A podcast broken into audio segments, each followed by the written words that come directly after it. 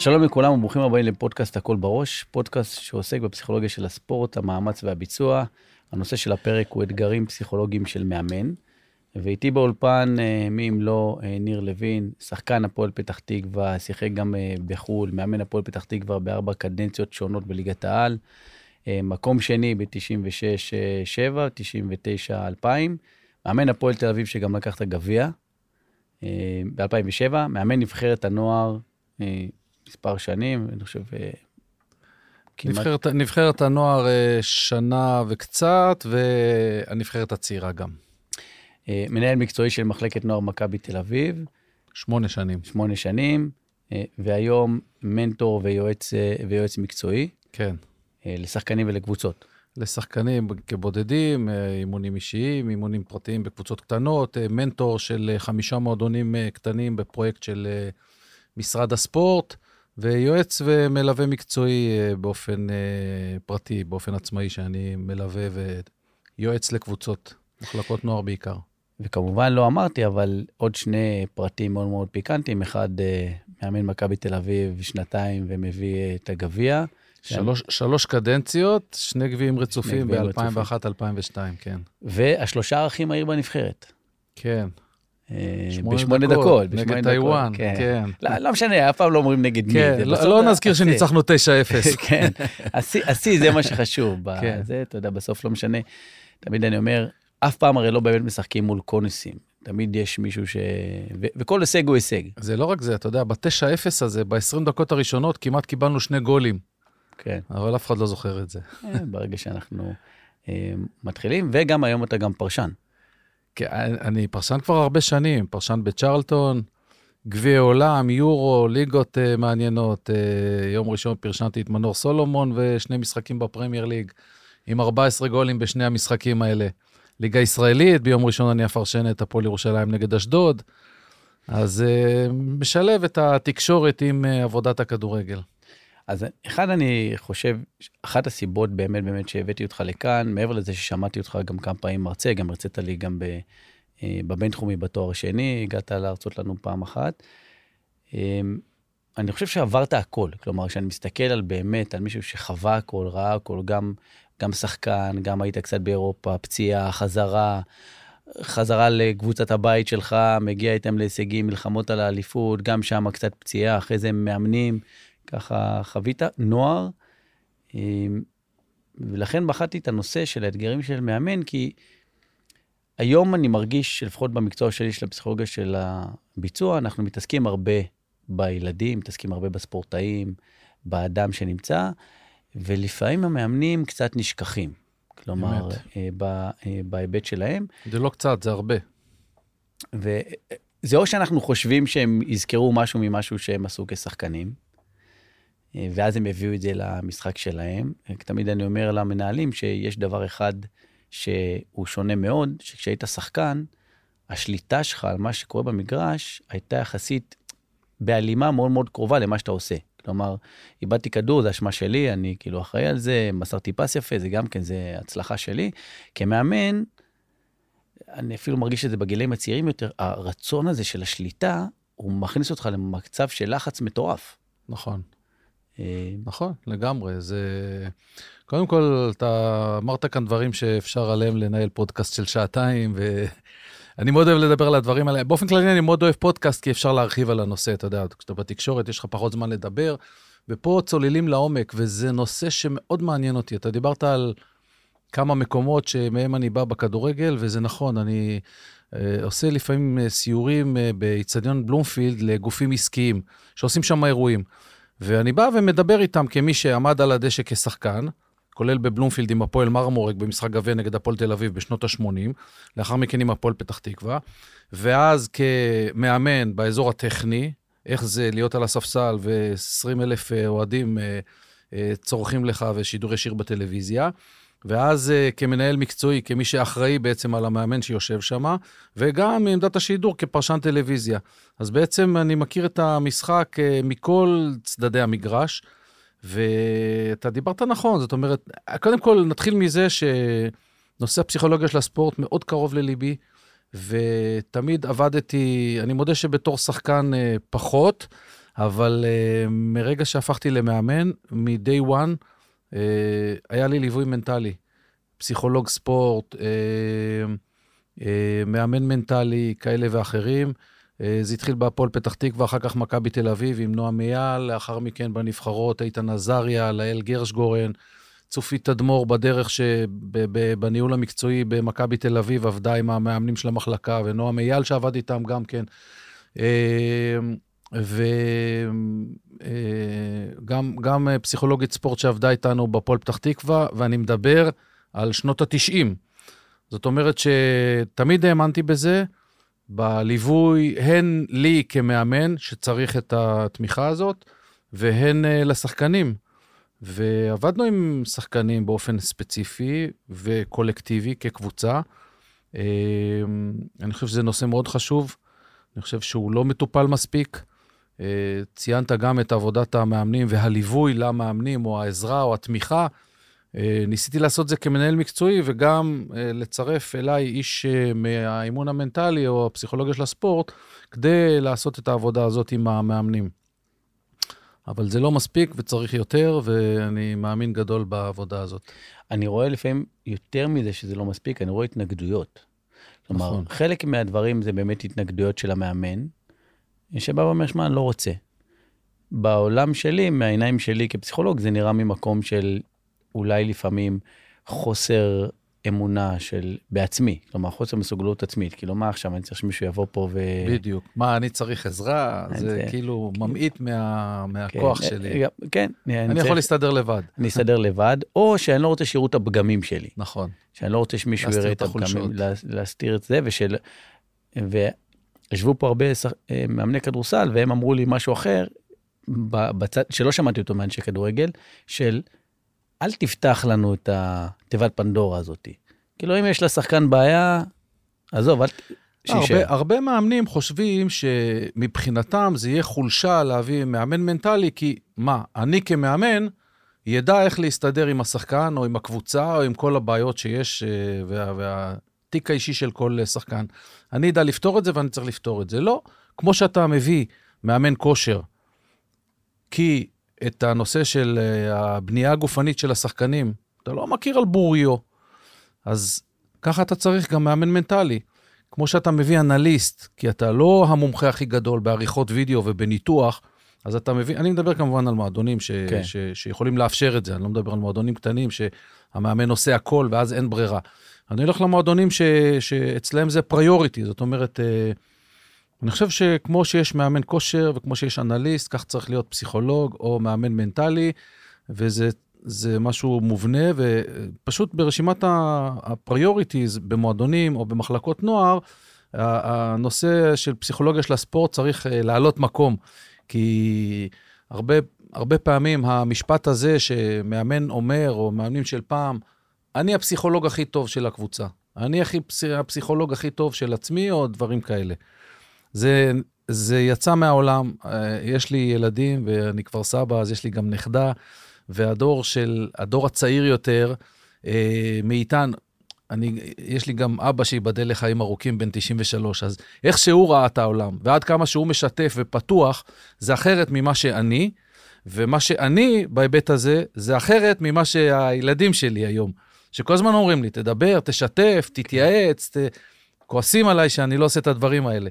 ואני בטוח שהדור הצעיר יותר, אה, אה, גם מבחינתם זה יהיה בילדאפ, לדבר ולדבר על הקשיים ולהוציא ולדבר על החרדות ו, ולהתייעץ ו, וכן להכניס את הנושא הזה של לימון מנטלי ופסיכולוגיה של הספורט.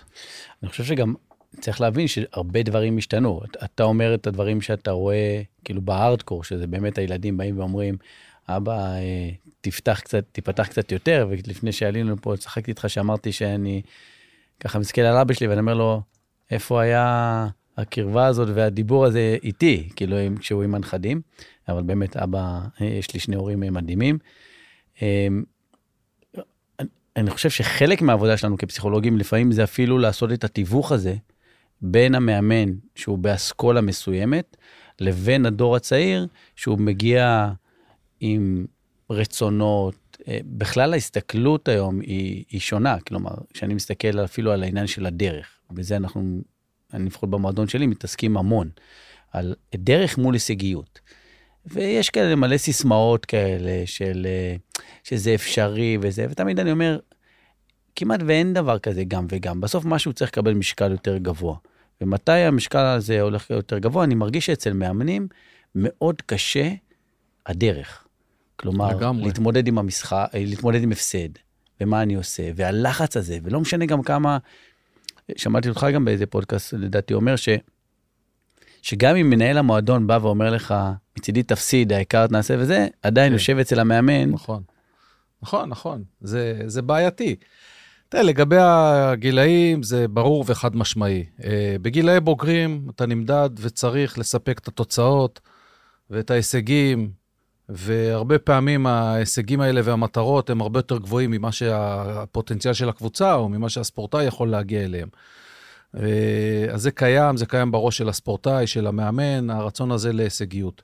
ככל שיורדים בגיל ויורדים לגילאים צעירים יותר, זה ברור שמה שחשוב זה הלימוד והטמעת הערכים, ואיך לעבוד ולהשקיע וללמוד ולהתקדם. ושם המשפט החשוב uh, הוא, uh, אני אף פעם לא מפסיד. או שאני מנצח, או שאני לומד. זאת אומרת, איך לדעת לקבל הפסדים כמשהו שאני לומד ממנו, צומח ממנו. הווינרים הכי גדולים uh, דיברו על כך. Uh, שמענו את יאניס מתראיין כן. ומדבר על זה עכשיו. הוא דיבר על מייקל ג'ורדן, שבשבילי זה הווינר האולטימטיבי. כשאני ראיתי אותו ב-97 במגרש של אה, שיקגו, לוקח אליפות נגד יוטה במשחק השישי, אז, אז אה, הוא גם דיבר על זה, והוא גם אה, דיבר על כל הסלים שהוא החטיא בשניות האחרונות. כולם זוכרים את הסלים שהכריעו והאליפויות כן. שהוא הביא לשיקגו, אבל מדברים על הפסדים וכישלונות כחלק מתהליך של הצמיחה. זאת אומרת, הגרף שאנחנו משרטטים מנקודה לנקודה, שזה קו של התקדמות, הוא אף פעם לא ישר. זה עליות וירידות, ובדרך החוכמה לדעת איך להתמודד ולקום מה, מהירידות האלה, ומשם אתה צומח לספורטאי uh, רציני והישגי. וכמובן, ההבנה שזה דרך ארוכה וזה תהליך, ואתה צריך לעבוד ולהשקיע, ואיך להיות מקצוען ולהיות אחראי. ולעבוד, ולעבוד אקסטרה בנוסף לאימוני הקבוצה שלך, ואם יש לך את הכישרון ואתה תשלב את העבודה הקשה ואת האחריות הזאת ואת המקצוענות הזאת, אז אתה תגיע להישגים ולתארים. ש, שבכלל, כשאני מסתכל על, על העולם הזה, אבל זה נשמע מאוד יפה כשאנחנו מדברים עכשיו, אנחנו מדברים על, באמת גם על הגילאים הצעירים, ושאנחנו מדברים שכישלון זה חלק מהבנייה, שזה משהו שבאמת אנחנו מדברים. בכלל, אנחנו אומרים שלקבוצה, לא משנה באיזה level, יש לה תקופות. יש לה את התקופה של הבנייה, וה... אה, בתיאוריות שלנו, אז זו התקופה של הבנייה, ותיאוריה שאני מעצב את הנורמות, ואחרי זה יש לי משבר, ואז צמיחה מהמשבר, ולאן אני מגיע את הדברים האלה. וזה לפעמים אפילו כמו תיאוריות של מטוטלת, כלומר אני יכול להצליח, להפסיד, להצליח לה, אה, ולהיכשל, אבל להתגבר, לפעמים זה יכול לקחת לי גם הרבה זמן, כלומר שנה, שנתיים, שלוש, לא תמיד איזה משהו שאני עושה, הוא ייפתר באופן מיידי, אבל גם אם אני הולך לעולם הבוגר של, לא יודע, קבוצות בליגת העל, ואני אומר, שם אין מה לעשות, מכבי תל אביב לא לקחה את האליפות, היא לא יכולה להתייחס לעונה הזאת כהצלחה. אמ, אולי אם היא תסתכל על היעדים שהיא שמה בתחילת עונה, אם היא הגיעה אליהם, אז היא יכולה להגיד, לפחות עמדתי ביעדים האלה. אבל בליגות, גם הליגות הצעירות, שכביכול אין ליגה, אבל הילדים מנהלים רישומת על ממש. מה זה הילדים? יש אתרי אינטרנט שעושים להם טבלאות. אתרי אינטרנט, בדיוק, עושים להם את הטבלאות, והמאמנים גם, כן. אני שומע אותם בחדר הלבשה, היום אנחנו משחקים נגד הקבוצה מספר אחת, זאת שלוקחת את האליפות. זה לא רק זה, אין טבלאות רשמיות, אין ליגות. אבל בסוף העונה, אם קבוצה זכתה במחוז שלה במקום הראשון, יש אה, צלחת אליפות, והם עושים טקס, ומביאים את ראש העיר, ומצטלמים ומעלים לפייסבוק. אלופי טרום א', אה, מחוז אה, כן. שפלה, או אני לא יודע מה. הרי זה לא נתפס. אבל ברגע שבמקום אחד מתחילים עם זה, אז כולם מתחילים. כולם למה? עושים. כי גם בגילאים צעירים, כולם רוצים את התמונה עם הצלחת ועם ההישגים, או מדליה שהם מקבלים על מקום שני, או דברים כאלה. אז משחקים את המשחק, ובגיל צעיר זה מאוד uh, פוגע, וזה לא נכון לעשות את זה. אבל אלה כללי משחק שאי אפשר להתמודד איתם ואין מה לעשות. אני בהתחלה ניסיתי כחבר ועדת נוער, או כמי שאכפת לו מהדברים האלה, או כשהייתי בהתאחדות, או גם במכבי תל אביב, ניסיתי, אבל זה, זה, זה לא הלך ואתה נגרר לתוך זה. אז בפינה הקטנה שלי, במכבי תל אביב, בגילאים צעירים, איפה שאין טבלאות, אף פעם לא חגגו אליפות, רק אה, בגילאים כן. הבוגרים יותר. אבל אה, אין מה לעשות, זה חלק מהעניין, ולפעמים זה ככה הרצון והדרישות, או המעורבות כן. של ההורים וכל מיני בעלי תפקידים נוספים. שזה מביא אותי לנושא הבא, זה באמת הנושא של ההורים. כלומר, אני מטייל קצת בעולם לפעמים, ללכת לראות איך מועדונים מתנהלים פה, איך מתנהלים שם, גם לפעמים בקבוצות שלי וגם לפעמים באופן פרטני. אה, ואני חושב שהייתי ביוון, זה היה מאוד מאוד בולט, שבמתחם אימונים אף הורה לא נכנס. נכון. אף הורה פשוט לא נכנס למתחם אימונים. אני יכול להגיד שאצלנו, לא משנה כמה סגרתי את השערים, איכשהו הורה מצליח להביא כיסא כתר ולשבת לי על, כן. ה... על המגרש של האימונים. או משאית מחוץ לגדר. כן, או משאית זה, ולתת שם אה, הנחיות לילד. ובכלל, הורים במשחקים של הילדים. שזה גם משהו שאני שואל את עצמי, האם, אני אולי פונה לך אפילו בצורה לא, לא נאותה, כסוג של אה, נציג ההתאחדות אולי, בעבר, האם זה לא משהו שההתאחדות יכולה לבוא ולהגיד, כן, אין קהל במשחקים של אה, עד גיל מסוים? לא, לא. אני לא חושב שאין קהל זה דבר נכון. אני חושב שה... אה, הצעיר צריך את אבא ואימא שלו ביציע. זה אפילו רצוי. בתנאי שהם יודעים מה להגיד ומה לעשות, ובעיקר, מה לא להגיד ומה לא לעשות. אז אם זה הורים שמלווים ותומכים, ויש דוגמאות לספורטאים ענקיים שהורים ליוו אותם ועשו את הדברים הנכונים, וישבו בשקט ביציע, ואני מכיר הרבה כאלה, כי במכבי תל אביב במשך שמונה שנים היו לי עימותים עם חלק מההורים, שהשחקנים, שאני אגיד לך את השמות, אני לא אגיד, אבל uh, שמות של uh, שחקנים מאוד מוכרים ומצליחים, לעומת הורים שישבו ביציע בשקט והיו מגיעים משחק-משחק, וזה היה חשוב לילדים, התמיכה והליווי הזה. ואתה יודע, הדיבור של uh, הנקודה, הדקות המשמעותיות, זה מה אתה אומר לילד באוטו בדרך חזרה הביתה אחרי המשחק. ועל זה אני מציע לכולם ללכת ולראות את uh, ון פרסי, שדיבר על זה בסרטון uh, מדהים, איך הוא דיבר עם הילד שלו, שחקן צעיר, ומה הוא אמר לו, כשהמאמן לא נתן לו לשחק. אז אלה דברים שהרבה פעמים חשוב להגיד. אני, כשלקחתי את אלון הקטן שלי, כשהיה שחקן בראשון לציון ב... כילד, והמאמן לא נתן לו לשחק, אני נקרעתי בתוכי וכעסתי על המאמן בצורה בלתי רגילה, והכרתי את המאמן. אבל באוטו בדרך הביתה אמרתי לו, אתה רוצה לשחק? תעבוד יותר קשה, תתאמץ, ואז הוא ייתן לך לשחק. זה בכלל עשו מחקר מאוד מאוד גדול על נושא, על טניסאים. כלומר, לקחו טניסאים, שמו להורים מצלמות ברכב, ואחרי משחק הסתכלו, ממש הקליטו את הנסיעה הביתה, ושמו לב שכל פעם שהורה דיבר עם הילד ונתן לו איזושהי הערה טכנית, טקטית, אסטרטגית של המשחק, אתה רואה שהילד גם משתתק. וגם באמת מסיט את המבט. כלומר, לא בא לו לשמוע, אני תמיד מנסה להגיד כן. להורים, תהיו הורה אה, מעורב, לא הורה מתערב. כן. כלומר, תהיה שם בשבילו, תישאר כל הזמן על הציר של ההורה. לא? הוא צריך לדעת את הגבולות, מה, מה שייך למאמן, ולהגיד לילד, זה המאמן. מה שהמאמן יגיד לך בנושאים הטקטיים, טכניים, זה של המאמן. האבא יכול לדבר איתו על אורח חיים, על מידת ההשקעה שלו, המוטיבציה או דברים כאלה, וכמובן לבנות לו את הביטחון אחרי טעות שהילד עשה ואיזה גול עצמי. אה, האבא זה אחת הדמויות המשמעותיות, או האימא, אה, של מה, מה אומרים ל, לילד כזה, כדי כן. שמחר הוא יבוא לאימון, ובשבוע הבא הוא ישחק אה, ויבין שלא קרה כלום, אולי אפילו ייבנה וילמד מהטעות הזאת. מצד שני, למרות שהיית במועדונים יחסית uh, גדולים ועשירים, אני אומר, הורים משקיעים בילדים בארץ המון. כלומר, ההורה מרגיש באיזשהו מקום גם חלק מהצוות. ואז אם אני חלק מהצוות, אולי כן מותר לי להעיר הערות שהם, אני יודע לבוא ולומר להורה שהן לא טובות לנפש של הילד. אבל אני חושב שגם זה, אה, אולי המועדון כן צריך לבוא ולהגיד להורה, בתחילת שנה, תקשיב, זה היעדים, זה מה שאנחנו רוצים. אפילו עניין קצת יותר של שקיפות אולי כלפי ההורה.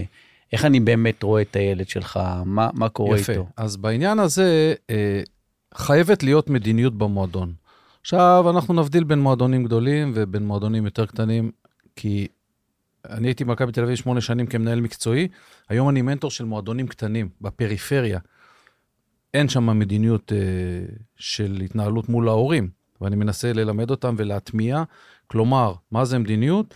זה הוצאת אה, מסמך שמדבר על מדיניות ההורים, מה מותר ומה אסור, באיזה, באיזה מצבים יהיו סנקציות נגד הילד אם ההורים יעשו 1, 2, 3. אה, אתם ההורים השותפים שלנו, ולכן מה שאנחנו נעשה, אנחנו גם נשקף לכם את המצב. זאת אומרת, נעשה שיחת תיאום ציפיות בתחילת העונה, איתכם עם ההורים. אה, אנחנו נעשה שיחת חתך, מה שנקרא בצבא, או מצב באמצע העונה. תיאום ציפיות הלאה, סימון מטרות, וכמובן בסוף העונה סיכום קבוצתי ואישי. זאת אומרת, בגילאים מסוימים, כמובן, הילד יבוא עם ההורים שלו, בגילאים בוגרים יותר, כשזה נוער, נערים א', זה כבר עם השחקן עצמו בלבד, מזיזים את ההורים הצידה. אה, ככה שצריכה להיות מדיניות, זאת אומרת, הדברים צריכים להיות כתובים. אני יכול להגיד לך שבמכבי תל אביב, הורים היו חותמים בכל עונה על מדיניות, שהם קראו את זה, שהם יודעים, שהם מודעים למה מותר ומה אסור. אה, העובדה הבסיסית והחשובה, שביום של משחק, אף הורה לא מדבר עם המאמן, לא משנה באיזה גיל. אתה לא מדבר ביום של משחק. הרי הרבה הורים טעונים, מה פתאום הוציא את כן. הילד במחצית? למה הוא הכניס אותו רק דקה 70? למה הוא לא פתח בהרכב? מה זה צריך להיות? למה הוא צעק לו ככה? למה? וההורים טעונים, וגם, אתה יודע, אחד מלעיט את השני ביציע. אתה אומר להם, בשבת אסור לדבר עם המאמן, 90% מהבעיות הורדת. למה? כי ביום, יום, תמיד אמרתי, יום ראשון זה לא שבת, מבחינת התגובה כן. של ההורים. ואז הילד מרגיע, וההורה נרגע ודיבר, ו... אז, אז אלה כללים, למשל, שדיברתי עליהם בשתי דקות, ש, שמועדון צריך לעשות, לשקף אותם לכולם, וכולם יודעים, ואז התמונה מאוד אה, ברורה. אני בכלל חושב שככל שאתה יוצר תמונות ברורות יותר וכללים ברורים יותר, זה לא נכון. כללים אה, דרקוניים מדי, אבל אז, כן. אז, אז כללי ההתנהגות, כללי אה, ההתנהגות ברורים לכולם, ומה כן. יקרה אם לא יעשו את זה. הם, בדיוק, הם, הם הם באמת הם משתפרים. אני חושב שדבר נוסף שמכניס, אם אני עכשיו חוזר לעניין של המאמן, זה העניין של הצלחה וכישלון. כלומר, כש, כשיש הצלחה, אז אה, כולם מבסוטים. ובזמן האחרון אני מרגיש ש... דבר ראשון, המילה כישלון, אני חושב שלקחנו אותה למקומות uh, קיצוניים. ברור. Uh, אני חושב ש... יאניס קצת דיבר ולא תמיד הבינו אותו, ואז ניסו לעשות השוואות על אה, איך ג'ורדן אמר על אה, כישלון וכולי, אני חושב שפשוט לקחו את המונח הזה של כישלון לאיזשהו מקום שזהו, אי אפשר להתאושש ממנו, אני תמיד אומר, יש גם הבדל בין אכזבה לתסכול.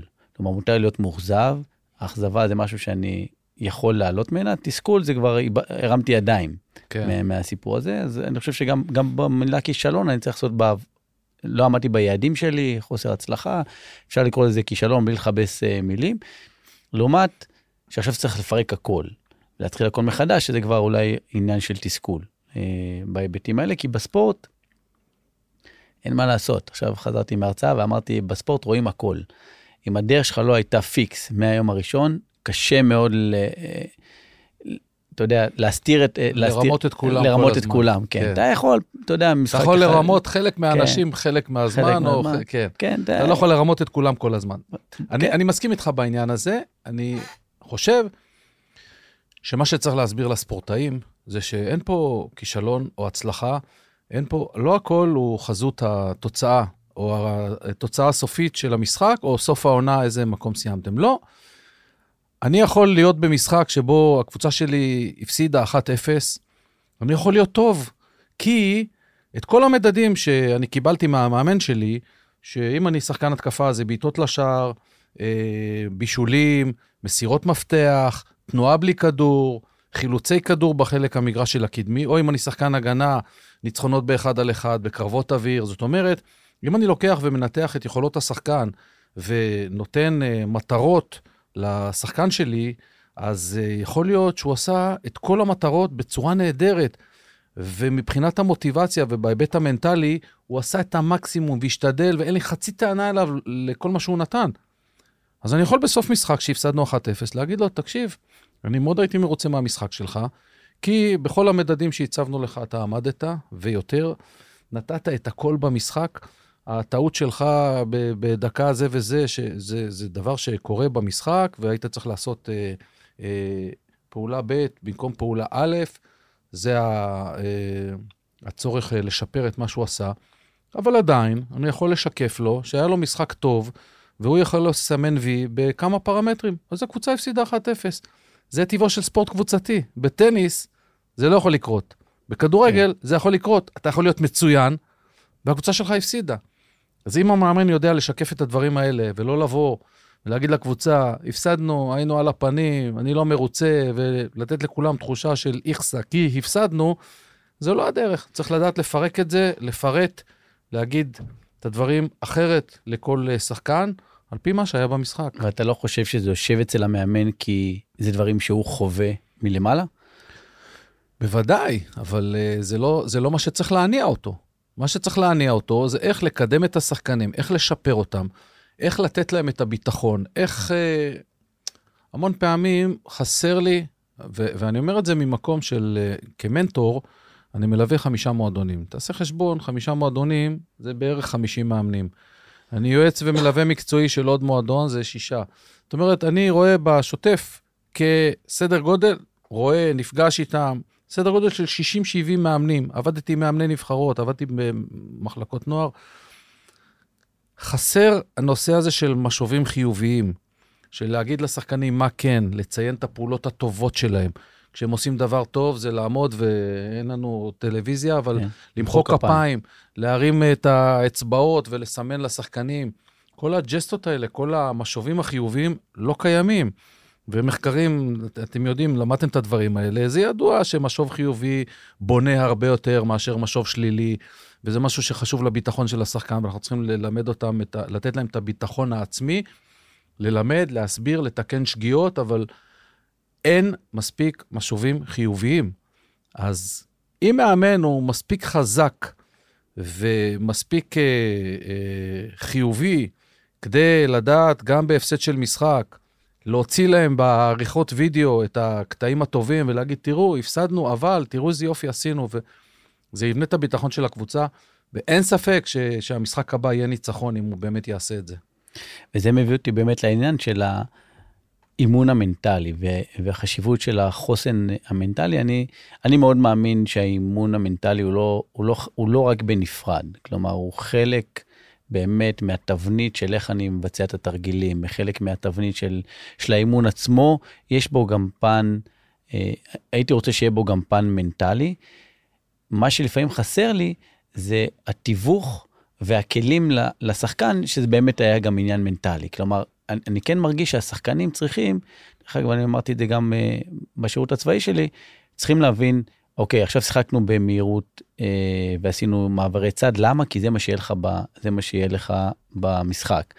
ועכשיו אני רוצה שאתה, בוא תרגיש מה זה העייפות הזאת ותמשיך, וזה כאילו ההמשך של האימון המנטלי, סתם דוגמה למשהו שאנחנו עושים, כי זה משהו שאתה תחווה. ועכשיו בוא נראה מה, נלמד אותך איך להתנהג כאשר אתה נמצא במצב הזה, שאתה נמצא עייף, כשאתה, יש לדברים האלה. אני ככה מאוד רואה שבחלק מהדברים זה ממש ממש מופרד. כלומר, הוא עכשיו עושים אימון טקטי, עכשיו לומדים את הפס, עכשיו לומדים את הכושר גופני שדיברנו קודם, ופעם בשבוע תלכו לפסיכולוג או למאמן המנטלי שיעביר לכם שם איזה הרצאה או איזה שיחת, שיחה מעוררת השראה אה, בהיבט הזה. אולי זה גם בגלל שאנחנו כל הזמן בהיבט המנטלי רוצים להראות שאנחנו שיש לנו, שיש לנו משהו שאנחנו עושים, כי כן. הרבה דברים הם סמויים מהעין, ואז אתה, כן. אתה לא רואה, וגם אני תלוי בהרבה אנשים אחרים, אני יכול להיות הפסיכולוג הכי טוב שיש, אבל אם המאמן עכשיו החליט לפתוח עם ההרכב הכי חלש, אין, אין, אין יותר מדי משמעות למה, ש, למה שעשיתי. אמ, ואיך אתה רואה את זה, את האימון המנטלי? קודם כל, האימון המנטלי צריך להיות, אה, אם נמצא מאמן מנטלי ועוזר, אז הוא עושה חלק מהדברים.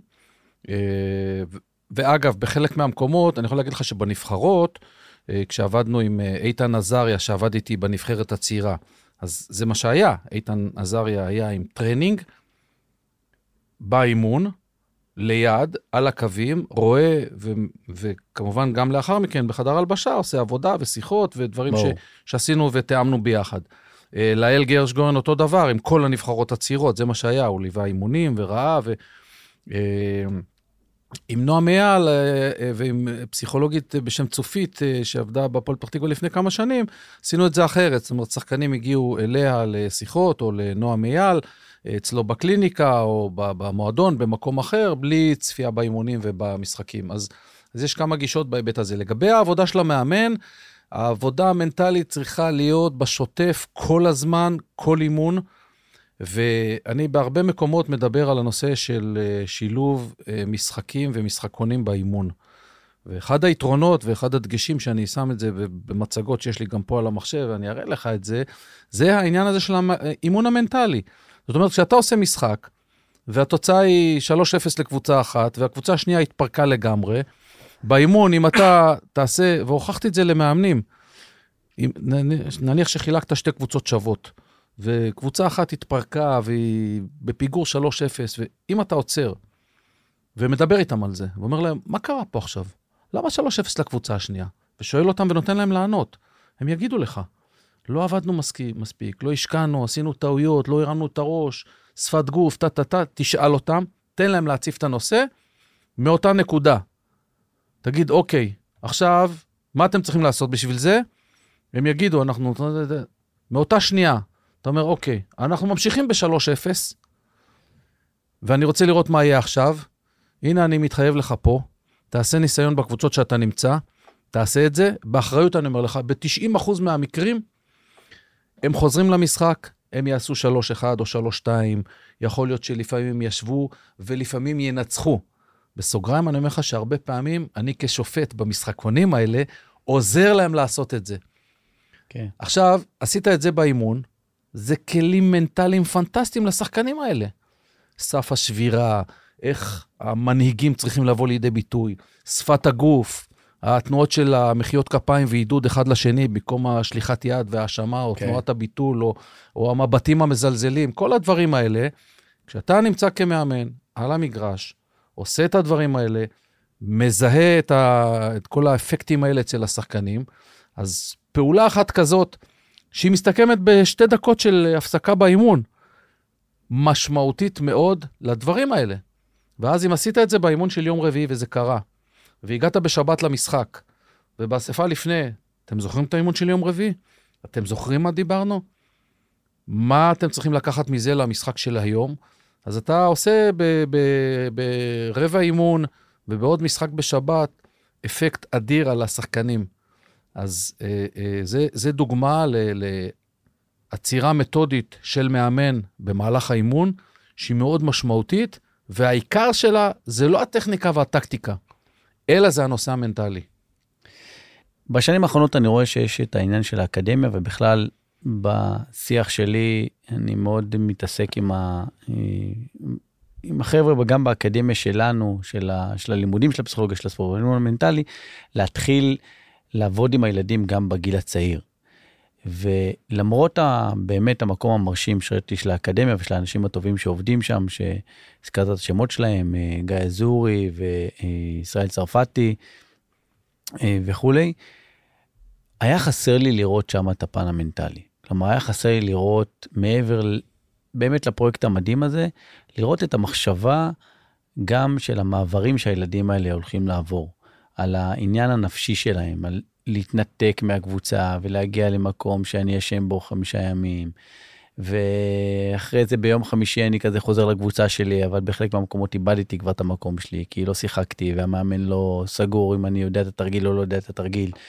אה, הדברים האלה קיימים, וזה מאוד צרם לי לראות שאין את זה גם ברמה של ההתאחדות. ב...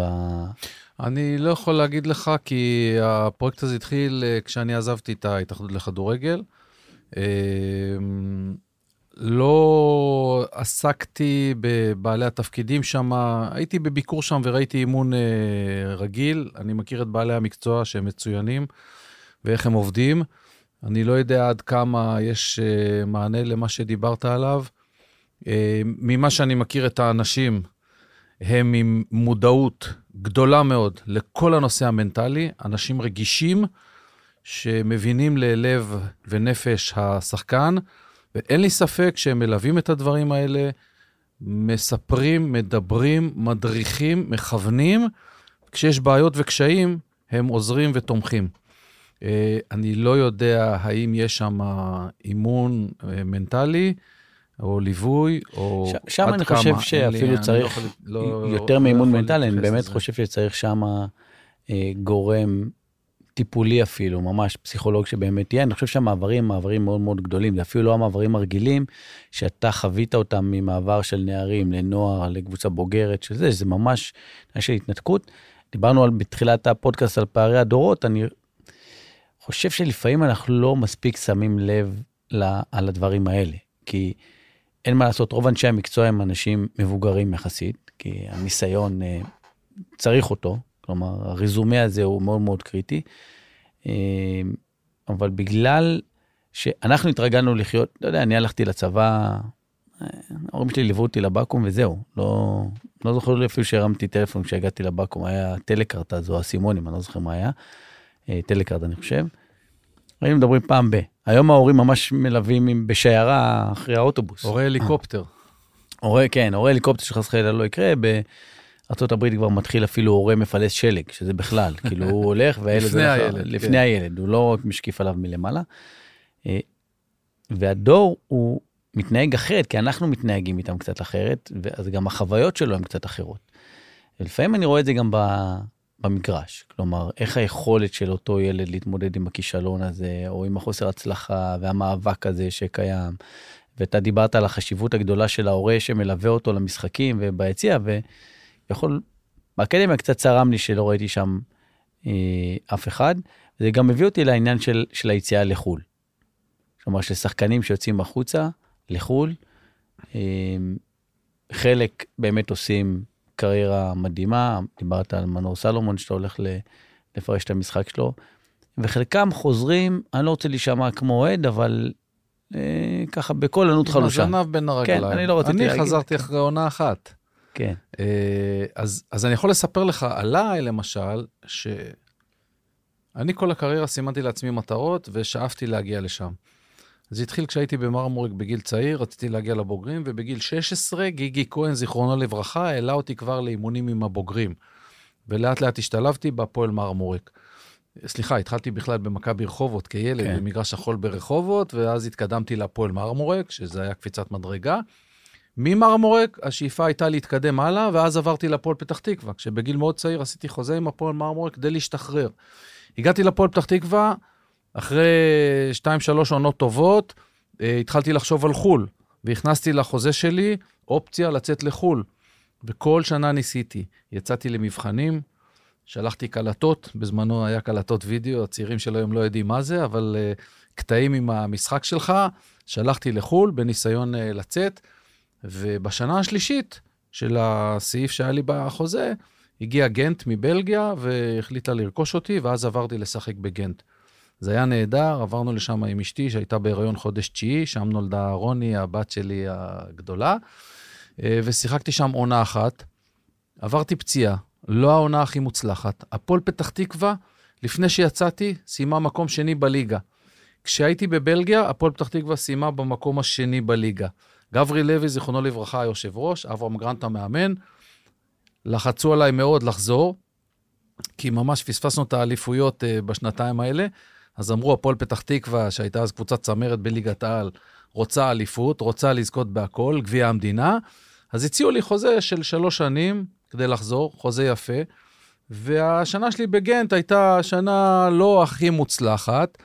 אז אתה יודע, אתה עושה את השיקולים, ואתה חוזר לחוזה של שלוש שנים בקבוצת צמרת, בהפועל פתח תקווה, כשאברהם גרנט המאמן, וכל החברים שלי ש- שאני פוגש אותם עדיין אה, עד היום, ואנחנו באותה קבוצת וואטסאפ, איתי ביחד, אז אתה עושה את כל המחשבות והשיקולים. אז חזרתי אחרי שנה, פשוט מאוד. אבל עדיין, אם לא הייתי יוצא לחו"ל, לא הייתי סולח לעצמי עד היום. העובדה שהצלחתי לצאת לחו"ל, וזה סומן אצלי כמטרה, והייתי שם, גם אם הייתי שנה אחת וחזרתי, מבחינתי זה היה בסדר בהתאם לנתונים. אז, אז אתה יודע, לכל שחקן יש את השיקולים שלו, את הקריירה שלו, אה, את העניינים המשפחתיים, חוץ מהכדורגל יש לנו עוד אה, כן. דברים, אגב, אשתי ואני נהנינו מאוד מהשנה הזאת בבלגיה. גנט היא עיר מדהימה, בלגיה זה מדינה אה, נהדרת לחיות בה. אבל כשאתה לוקח את כל השיקולים האלה, אז חזרנו אחרי שנה, יכול להיות שזה היה עם הזנב בין הרגליים, אבל זו התמונה כפי שהייתה. חזרתי, ועם הפועל פתח תקווה, איזה מקום לקחנו שנה אחרי זה? שני. שוב מקום שני, אתה מבין? כן. אז אה, מקום שני, גמר גביע. רק ב-92, שנתיים אחרי זה, זכינו בגביע המדינה. שזה בעצם התואר עם הפועל פתח תקווה המשמעותי. שמרתם אבל על עקביות, שזה גם, נכון, זה, נכון. זה, גם, זה גם הישג בפני עצמו. שמרנו על עקביות, היינו כל הזמן בצמרת, השלוש פעמים האלה של מקום שני, אז דיברנו קודם לכן על היכולת בתוך, אז סיימנו מקום שני, אז א', זה לא כישלון, כי כן. מקום שני, מכבי חיפה הגדולה זכתה באליפות. מקום שני להפועל פתח תקווה, שהייתה עם תקציב יותר נמוך, זה היה בהחלט אה, הישג אה, לא רע. אני הייתי שחקן העונה, זכיתי במלך שערים ב-91, היינו מקום שני, אז אתה יודע, יש, כן. יש, היו שם הצלחות. לא זכינו באליפות, כי הייתה את מכבי חיפה, אבל זו הייתה בהחלט אה, עונה מוצלחת אה, להפועל פתח תקווה. אם כי כשזה שנה שלישית, מקום שני, אז אתה מאוכזב, אין מה לעשות. כן. אני רוצה לקפוץ קצת קדימה, כי אנחנו עוד שנייה אה, בדרך לסיכום. אני דווקא רוצה את הכניסה שלך למכבי תל אביב. ולמרות שאנחנו לא מדברים פה על שמות, אבל אי אפשר לעשות, מה, הגעת למכבי תל אביב אחרי הפיטורים של אה, שלמה שרף. כן. אה, שאז הוא היה, כאילו, הכי גדול. כן, אה, נכנסתי לנעליים גדולות כן. מאוד, כן. הסיפור שם בכלל זה סיפור של חוס... חדר הלבשה לא מגובש, ואפילו כן. חדר הלבשה שקצת מעיף את המאמן, אם אני כן, לוקח את זה כן, לרמה כן, הקיצונית. חד משמעית. ואז אתה מגיע. כן. אתה זוכר את ההרגשה של... של... אני זוכר מצוין. קודם כל, אה, הגעתי מחולון. עונה לפני זה הייתי עם הפועל פתח תקווה, סיימנו מקום שלישי. בהפועל פתח תקווה אה, אמרו שמקום שלישי לא מספיק טוב להם, אז שלחו אותי הביתה. ואז התחלתי בחולון, כשבחולון אה, אמרתי להם, אם יש לי הצעה מקבוצה גדולה, אני יכול ללכת. אמרו כן, ואז הגיע מכבי תל אביב, הפיטורים של אה, שלמה שרף בעקבות העימות עם אבי נימני, ואז הגעתי למכבי תל אביב, זה היה מחזור רביעי, תחילת העונה, כשסגל שחקנים סגור, זרים סגורים, והיו בקבוצה בעיות כמובן. אה, ובין השאר, אה, כפי שאמרת, העובדה שאבי נימני, בעצם אה, העימות שלו עם, עם שלמה שרף גרם לזה ששלמה עזב שם. ואני יכול להגיד לך ש... היו אנשים שקשורים לכדורגל שאמרו לי, זו ההזדמנות בשבילך אה, להעיף את אבי נימני או להיפטר ממנו. אז אמרתי לאותם אנשים, ההפך, זו ההזדמנות שהוא יהיה הכוכב של הקבוצה. כי הוא הגיע למקום, וזה לא רק זה. אני הגעתי לפ... למכבי תל אביב, והמשחק הראשון, משחק הליגה הראשון, היה בפתח תקווה, נגד הפועל פתח תקווה. משחק ראשון, אני במכבי, הפועל פתח תקווה, קבוצתי לשעבר, מנצחת אותנו 3-1. אה, אנחנו נשארים בדקה 30 בעשרה שחקנים. גיא צרפתי, עוזר המאמן של כן. ברק בכר, קיבל כרטיס אדום. נשארים בעשרה שחקנים, מפסידים. אבי נימני פגע בשחקן של הפועל פתח תקווה, לא ראה את זה במשחק השופט, בערב מקרינים את זה בטלוויזיה. אבי מורחק בעקבות הטלוויזיה לשני משחקים. בשני המשחקים האלה אנחנו מנצחים, ואז הוא חוזר למשחק בבלומפילד נגד מכבי חיפה. מכבי חיפה מנצחת אותנו 3-0, הייתה מכבי חיפה נהדרת, והקהל משתולל, ועכשיו תחשוב על נקודת הפתיחה הזאת, כשאבי נימני, זה המצב שלו, וזאת העונה שהולכת להיות. אז דווקא בנקודת הזמן הזאת, עשיתי איתו שיחה אישית, והצבנו מטרות, ושיקוף, ודיברנו. וגם בהיבט המנטלי, גם בהיבט המקצועי, עוד כל מיני דברים שקשורים בחדר הלבשה, בקליטה של ברוך דגו שהגיע מאשדוד באותה עונה.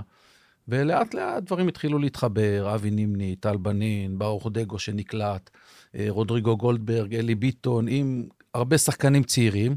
לירן שטראובר בשער שהחליף את השוער ההונגרי אדם וזר שעשה כמה טעויות. ההחלפה של הזרים והשיבוץ של, של שחקנים אה, צעירים על חשבונם. השילוב אה, של טל בן חיים, שהיה עונה אחרי זה, ולאט לאט התחלנו לבנות, והקבוצה הזאת הגיעה לתוצאות יפות, משחקים וניצחונות עם הרבה שערים, שילוב של שחקנים צעירים, והשיא היה הזכייה בגביע המדינה באותה עונה. ניצחון בחצי הגמר על הפועל תל אביב הנהדרת שהייתה באירופה, אה, עם צמד של ברוך דגו. זכייה בגביע על מכבי פתח תקווה 3-0 עם מצדון רמת גן מפוצץ, אה, כשעוד היו נכנסים שם 50 אלף אה, צופים. ו... ואבי נימני באותה עונה, מהשפל של מה שקרה איתו, סיים עם 25 שערים, שחקן משמעותי, דומיננטי, שנתן עונה פנטסטית, אחת העונות הטובות שלו בקריירה. אז uh, זה איזשהו אישיו מנטלי שכמובן היה צריך לטפל בזה, ואתה יודע, עם שיחה ו- והרבה פרויקטים והמון עבודה של אבי נימני, שאין מה לדבר על הכישרון שלו והיכולות שלו, אבל זה באמת uh, מצב של שחקן ש- שמתחיל מ- משפל מאוד uh, גדול, מכל מה שקרה, ומסיים את העונה עם uh, הצלחה אדירה. ואגב, באותה עונה גם הוא, הוא ו- וטל בנין, הסיפור של ההגעה של ברוך דגו היה שלקחתי אה, את אה, אבי נימני וטל בנין, עשיתי איתם שיחה אישית, ואמרתי להם, שניכם כשחקנים מובילים במכבי תל אביב, עשיתי גם את החיבור הזה ביניהם.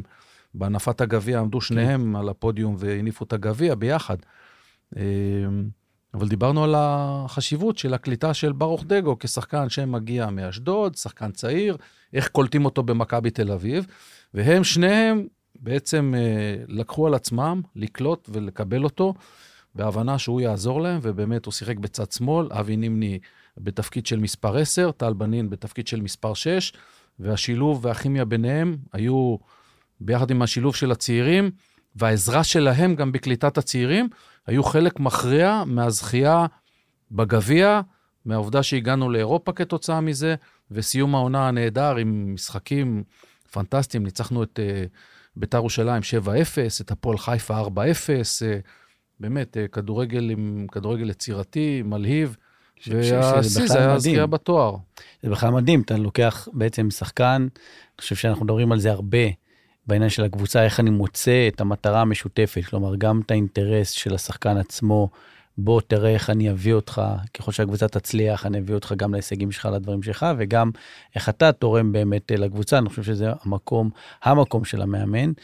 לא תמיד אנחנו רואים את זה, לפעמים באמת רואים את העניין הזה של לברוח, בוא, בוא נעיף אותו, נשים אותו על הצד, או שלפעמים השחקן לא נותן. יש את מקרה רונלדו, עוד פעם, אני לא, לא במנצ'סטר אה, יונייטד, אבל לפחות מהפרסומים של שחקן שמאוד מתנגד לעניין הזה של אה, איפה המיקום שלי, לא המאמן יקבע, אלא אני אקבע, ופה בעצם אתה עושה, ואני חושב שלשאלה האחרונה, זה משהו שככה אני מרגיש שתמיד אני חייב למאזינים, זה מה קורה עם הכדורגל הישראלי? כלומר, כשאני מסתכל ואני אומר, אחלה תוצאות בנוער, אחלה תוצאות בנערים, משחקים יפים בבוגרת, אני לא אגיד שלא, אני חושב שבשנים האחרונות באמת אנחנו עדים להמון המון משחקי כדורגל שהם משחקי כדורגל, כלומר ישראל לא באה להתגונן או לגנוב איזה משחק 1-0, כן. אבל הישגים באמת אין. כלומר, לא עולים לטורניר גדול. אמ, שחקנים שאומנם משחקים בליגות הבכירות, אבל אני לא יודע כמה הם ממש משמעותיים, אני לא, אני לא מאמן, אז אני לא יודע להגדיר את החשיבות שלהם לקבוצה עצמה, אבל יש תחושה כל הזמן שהנבחרת הלאומית שלנו לא מצליחה לעשות את השלב הבא. ישב פה דן רומן ובעיקר אמר שזה עניין של זמן משחק, של החבר'ה הצעירים שלא משחקים. נכון. אמ, אבל השאלה אם יש לזה פתרון כלשהו. בוודאי שיש פתרון. יש פתרון שהצגתי אותו כבר מזמן. אה, אני, ביחד עם הרבה אנשים בהתאחדות, עשינו תוכנית של אה, ליגת, אה, תקרא לזה ליגת מילואים, עד 21, עד 23, ליגת פיתוח, לא משנה. התוכניות היו קיימות. המועדונים הגדולים היו בעד, אבל מועדונים קטנים וקבוצות של ליגה לאומית הפילו את הרעיון, וזה לא קרה. אני יכול להגיד לך שב-2001-2002, כשמשני גביעי המדינה עם מכבי תל אביב, הייתה ליגת מילואים. ושיחקו בליגת מילואים, ורודריגו גולדברג למשל, שהיה שחקן שהיה בצ'ילה עם חוזה, אבל אה, לא, לא היה בכושר משחק וחזר מפציעה, דרך ליגת מילואים, הכנסנו אותו לכושר, והוא התחיל לשחק והשתלב בקבוצה הבוגרת ונתן עונה פנטסטית דרך ליגת המילואים. היה דרבי בבלומפילד של ליגת המילואים עם 5,000 צופים ו- ורימוני עשן ובלאגן גדול. אה, היו משחקים טובים, והיו כמה שחקנים צעירים שהשתלבו דרך ליגת המילואים. טל בן חיים, דרך אגב, התחיל לשחק בליגת המילואים, ומשם, כשראיתי שהוא טוב, אז uh, הוא התחיל לקבל את ההזדמנות בקבוצה הבוגרת. לירן שטראובר אותו דבר, אייל שן, uh, מני לוי, ש, שאני מקווה ש, שיחזור לאיתנו, אבל גם הוא התחיל באותו מסלול. אבי סטרול ועוד uh, שחקנים uh, נוספים שהיו במכבי תל אביב. אז את הדקות האלה שדן רומן דיבר עליהן, אפשר לעשות דרך ליגת פיתוח כזאת, אם יעשו אותה. או לחילופין קבוצה שנייה, כמו שהיה למשל במכבי תל אביב, כשהייתי במחלקת נוער, עשינו את שיתוף הפעולה עם רמלה. ואז כל, לא כל, אבל כמעט כל שחקני הבוגרים של מכבי תל אביב, שבאו ממחלקת הנוער, עברו משם.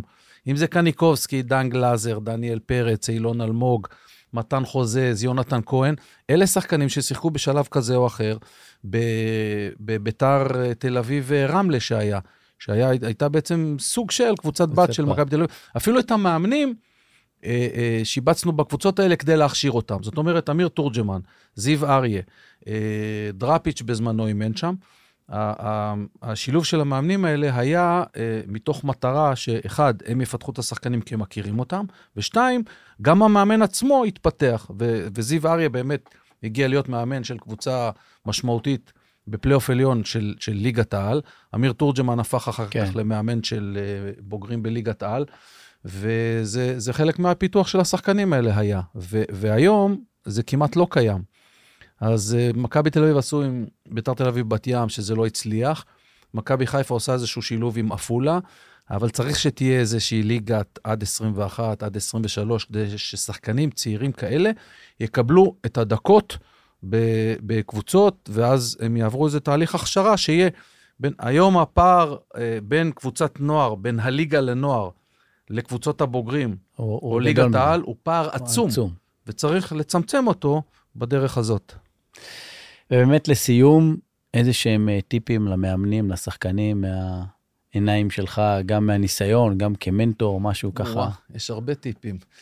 בהשתלמויות אנחנו מדברים על זה, יש המון, יש המון. אה, עולם התוכן שלי היום הוא הרבה מאוד המנטורינג, עזרה, ליווי למאמנים, למנהלים מקצועיים, איך לדאוג שהאימון יהיה יותר מקצועי, איך אה, שעבודת המאמן תהיה יותר יעילה, ללמד את השחקנים. כל הנושא של תהליך הלימוד, תשמע, לא צריך ללמד אותם להיות תוכים ולעשות דברים, אלא צריך, ביום האימון הקוגניטיבי הולך ותופס מקום יותר ויותר.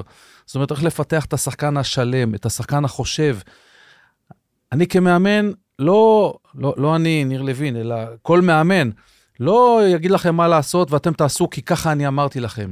אתם תעשו את זה כי אתם מבינים, למה? אתם תבינו את כל התמונה, מה זה הכדורגל. אתם תדעו לשחק בכמה תפקידים, לא רק בתפקיד אחד, כדי להבין את המשחק, כדי להכיר את כל המכלול. אה, אה, אפשר לשלב את זה באימונים נכונים, הרבה מאוד משחקים. לימוד אה, פסיכומוטורי, כלומר אה, אה, רב-מערכתי, כדי שהם לא ייגעו בכדור רק עם הרגל, אנחנו נזרוק להם כדורי טניס, מה שאני עושה באימונים שלי. עושים תרגילי טכניקה עם כדורי טניס שעפים אליהם והם צריכים להחזיר. זאת אומרת, וגם המון ניתוחי וידאו להראות לשחקנים וללמד אותם, כדי שיבינו מה שהם עושים. ואז יבינו את זה, יעשו את זה טוב יותר. אז, אז יש המון, אה, המון אה, דברים שצריך אה, לעשות בהיבט הזה, בהיבט של ההשקעה, של היעילות, איך לעשות את האימונים יותר יעילים, יותר מקצועיים, יותר קצביים. לא לרחם על הילדים והשחקנים הצעירים, שיעבדו קשה באימונים, הם צריכים לעשות את זה. הם גם במשחקים. לזה, הם רוצים כן, את זה. נכון, הם בדיוק, בדיוק, אל תרחמו עליהם. כשיורד גשם, מפסיקים את האימונים. אני נותן דוגמה לאנשים, שולח אותם לילדים, לכו תשאלו ילדים בני 15 או 13, כשיורד גשם, אם מישהו מהם רוצה להפסק את האימון. הם במקהלה עונים לך, לא, רוצים להמשיך להתאמן. תנו להם להמשיך להתאמן, שיעבדו קשה, נכון. בדיוק. אז יש המון עצות, ועל זה לבד אפשר לדבר עוד שעתיים. אז כנראה שאני אזמין אותך שוב פעם, גם היה לי ממש ממש נעים. אני אבוא, בשמחה, גם לי, אה, מאוד נהניתי. ותודה רבה באמת על הכל. ולכם, המאזינים והמאזינות, אז אני כמובן אשמח אה, שתמשיכו להאזין לפודקאסט, יכולים להשאיר הערות ושאלות לפרקים הבאים. תודה רבה ושבת שלום. תודה.